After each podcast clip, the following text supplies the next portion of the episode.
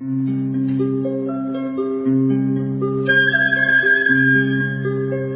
رادیو کودکان دنیا خوش آمدید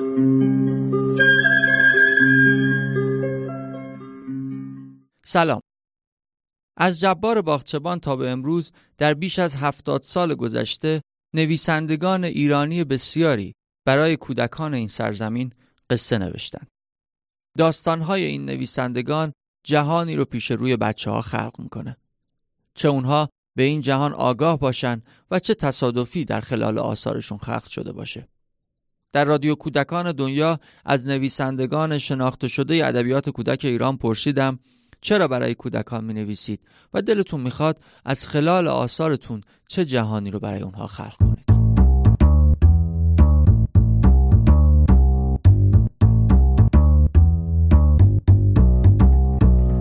گیتا گرکانی از نویسندگان و مترجمان گزیده کار و شناخته شده ادبیات کودک و نوجوان ایرانه ایشان در طی سی سال گذشته هم برای کودکان هم نوجوانان و هم بزرگسالان کتابهایی را نوشتن و یا ترجمه کردن. در این قسمت با گیتا گرکانی گفتگو کردیم.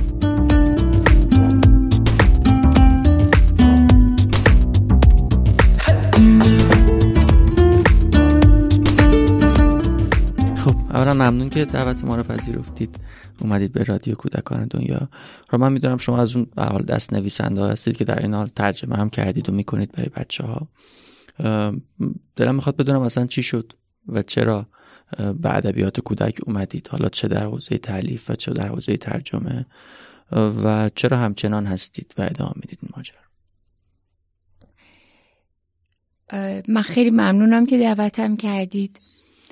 و اگر راستش رو بخوام بگم مثل خیلی چیزهای دیگه توی این کشور تصادفی بود. درهایی بسته شد در دیگه رو باز کردم. من اولین داستانم 17 سالگیم چاپ شد. بعد تا 22 سالگی کارام پراکنده چاپ می شد اونا برای بزرگ سال بود. بزرگ سال بود. بعد شرایطی پیش اومد که نمی‌شد کار کرد. پیشنهادی شد که یک کتاب کودک انتخاب کنم ترجمه کنم. و منم ازش استقبال کردم.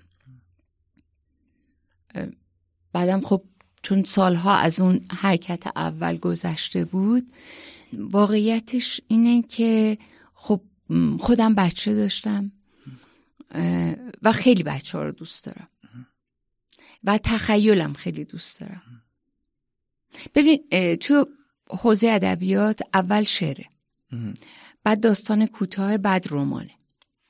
به نظر من باز توی داستان کوتاه نزدیکترین به شعر کار کودک. داستان بزرگسال بعد قرار می‌گیره. هر چقدر هم شاعرانه باشه. داستان کودک خیلی به شعر نزدیکه. و من خیلی از کارهای اولم شعر بود. یعنی من اولین شعرم 19 سالگیم چاپ شد. و اون ارتباطم با شعر همه عمرم باقی موند. چون یه چیزیه که شما نمی‌تونید تصمیم بگیرید من اینو می‌ذارم کنار. با اینکه من تصمیم گرفتم از 25 سالگی گذاشتمش کنار. از روی قصد این کارو کردم. اما به هر حال با شما میمونه. شعرم گذاشتم کنار به خاطر اینکه شعر همه وجود شما رو می‌خواد. همه احساس شما رو می‌خواد. من اونقدر آدم شجاعی نبودم که با اون همه احساس زندگی کنم. من احتیاج داشتم برای ادامه دادن به منطق پناه ببرم. یک چارچوب منطقی برای حفظ عواطفم داشته باشم. اما توی کار کودک شما اون شعر رو دارید. یعنی خیلی, خیلی میگم از کار بزرگسال نزدیکتره به شعر. آره حالا گفتید که تصادف به حال موافقم باهاتون تو این سرزمین. خیلی وقتا اتفاق میفته. منتها موندنتون و ادامه دادنتون چه در ترجمه چه در تعلیف این دیگه یک انتخاب بوده. این این چرا اتفاق افتاد و چرا ماندید؟ و دلتون می‌خواد چی بشه از این موندن؟ چه اتفاقی بیفته برای بچه ها ببین موندنم به خاطر این بود که واقعا دنیای بچه ها رو دوست دارم. اول بیم همون ارتباط نزدیک با شعره بعد من اصلا این دنیا رو دوست دارم. این تنها دنیاییه که می‌تونی راحت توش نفس بکشی. دنیای بزرگتر یعنی وقتی میای وارد ادبیات بزرگترها میشی پر از تلخی و ناکامی و خشونته. ادبیات کودک اگر جزو اون دسته ای نباشی که معتقدن بچه ها باید از کودکی با رنج ها آشناشن چون من صد درصد مخالف اینم. یعنی به نظر من ما حق نداریم مسئولیت هامون رو به عنوان بزرگتر گردن بچه ها بندازیم و از خودمون سلب مسئولیت کنیم به شکلی. مدعی هم باشیم که داریم جهان رو نجات میدیم چون ما جهان رو نجات نمیدیم. ما برای خودخواهی خودمون بهانه میاریم. حالا هر چقدر که اینو بزک دوزک بکنیم. بچه ها برای اینکه یاد بگیرن زندگی کنن به شهامت نیاز دارن. انسانی که از زندگی بترس از کودکی شهامتش رو از دست میده. یک انسان ترسو همه عمر شکست می‌خوره. به نظر من تو باید به بچه زیبایی ها رو یاد بدی. تلخی ها رو خودش در طول زندگیش پیدا می‌کنه. مثلا من اصلا مخالف صد درصد داستان جنگی نوشتم برای بچه هام من واقعا مخالفم. و این ادعا که بعدها این بچه با جنگ مخالف می شود نه نمی شود بعدها این بچه از جنگ هم می ترسد چون من خودم یادمه وقتی خیلی کوچیک بودم اینقدر کوچیک بودم یه میز نارخوری داشتیم از زیر اون میز میشستم بازی می‌کردم. بزرگترها دور میز میشستن صحبت می‌کردن. صحبت اینها اون موقع در مورد جنگ بود. و من زیر اون میز واقعا از جنگ میترسیدم. و این همیشه با من موند. این درسی به من نداد به من یاد نداد چطور جلوی جنگ رو بگیرم. به من یاد داد فقط این خیلی چیز بدیه. این یه چیز خیلی ترسناکه خیلی بده. بعدها همین در مورد یه چیز مثلا یکی از بحث دیگه که می‌کردن زندگی مدرن بود که چقدر بده. و باز این رفت توی سر من بچه که اون زیر نشسته بودم که بله زندگی مدرن خیلی چیز بدیه. حتما یه چیز خیلی ترسناکه که اینا با این وحشت ازش دارن حرف می‌زنن. اینا که اینقدر قوی و بزرگن. اصلا یه مباحثی رو شما نباید با بچه مطرح کنید. مگر اینکه باز می‌دونم من خودم رو مثال می‌زنم من جز اون دست از بچه هم که مطلقا کتاب سن خودم رو نخوندم. چون من سه سالگی خوندن یاد گرفتم چهار سالگی کتاب میخوندم شیش سالگی دیگه دیکنز و مارک توین میخوندم. خب یعنی من مثلا وقتی که دیوید کاپرفیلد میخوندم خیلی به نظرم بزرگ بود. دیوید کاپرفیلد هفت سالی خیلی به نظر من بزرگ بود. خب ممکنه یه بچه اینطوری باشه. اما در کل شما حق ترسوندنش رو ندارید. شما حق ندارید قبل از اینکه بازی زندگی رو شروع کنه اون از زندگی ناامید کنید. شما باید بهش ابزار بدید که جرأت کنه با زندگی روبرو بشه. و ادبیات می‌تونه این کارو بکنه.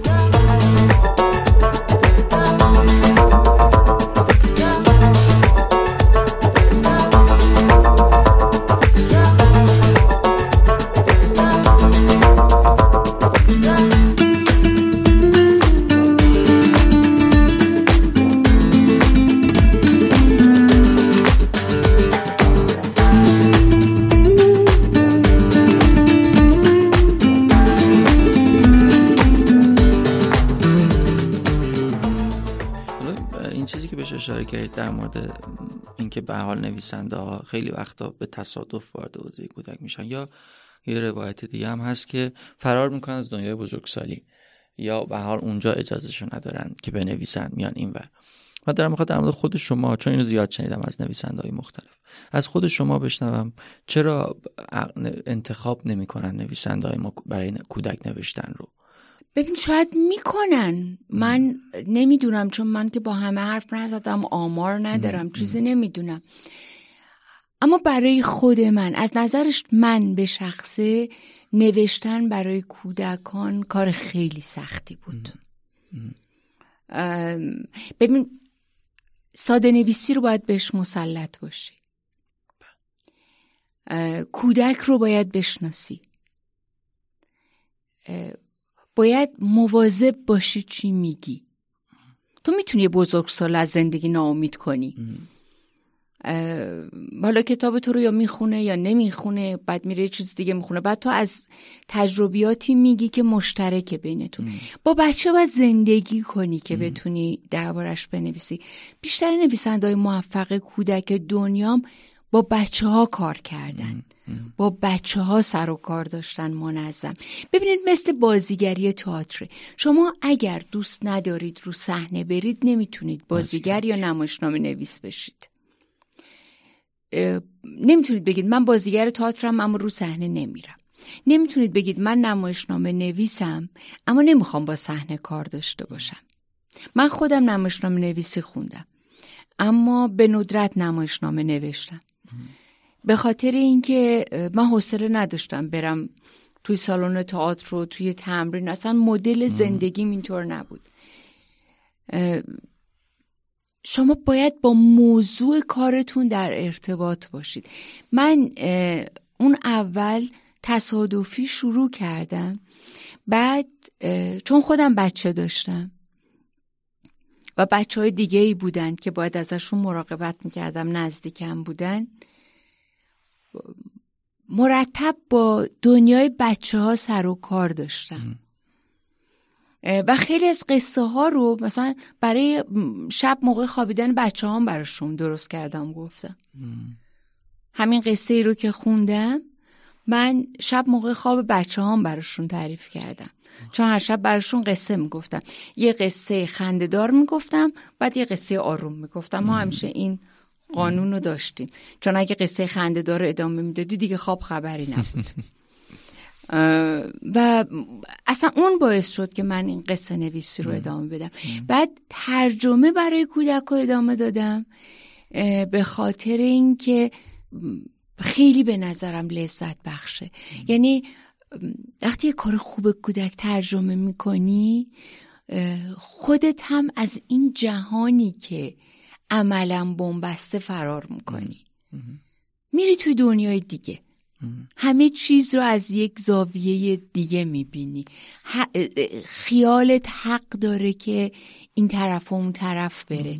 تصاویر متفاوت ببینه با افکار متفاوت آشنا بشه. موضوعاتی رو که ما می‌شناسیم حتی مرگ رو. از زاویه‌ای ببینه که ما به عنوان بزرگسال یادمون رفته میشه اینطور هم دید. شما اولین اثر ادبیات کودک حالا چه تعریف چه ترجمهتون مال کی میشه حدودی؟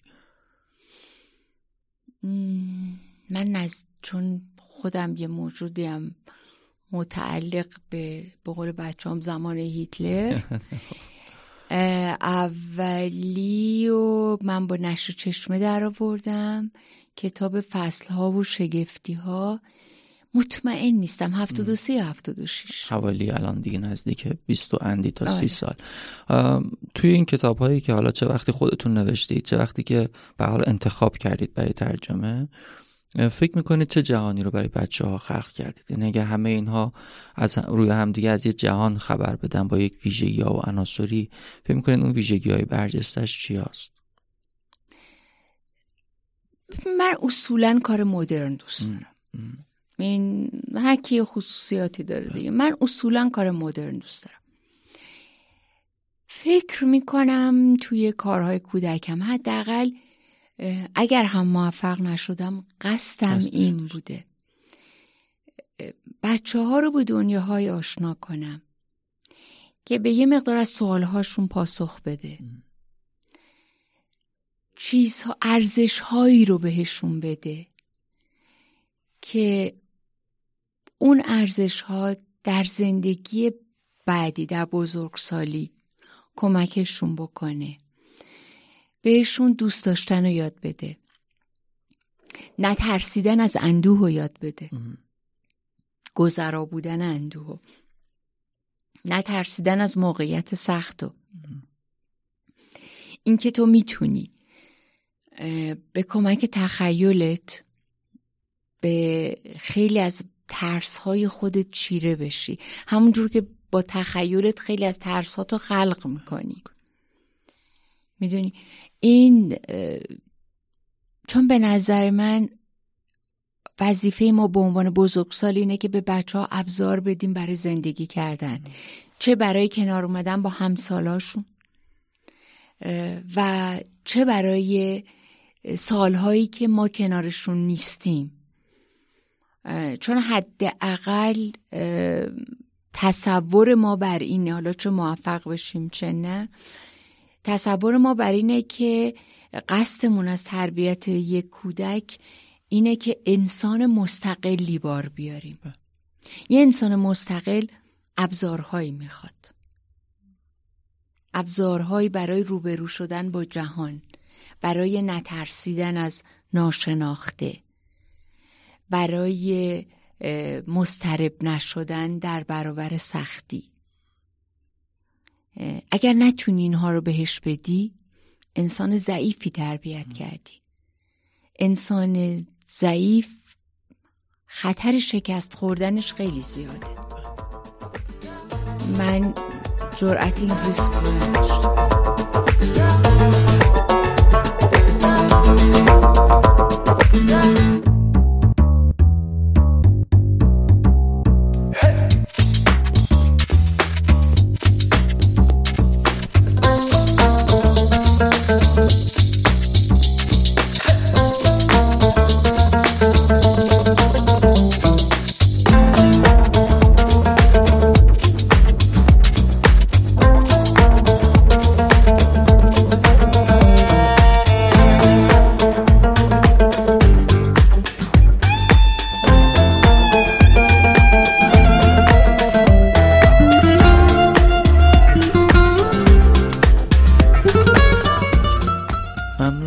سال پایانی خود شما چه آثار یا چه نویسنده رو توی این 70 80 سالی که به حال نویسنده برای بچه ها نوشتن از باغچبان شاید تا به امروز کدوما بیش از همه شما رو تحت تاثیر قرار داده؟ چه وقتی کودک بودید؟ یا اینکه نه اصلا دوست دارید خوشتون میاد از اون اثر فکر می‌کنید دلتون می‌خواد یاد کنید.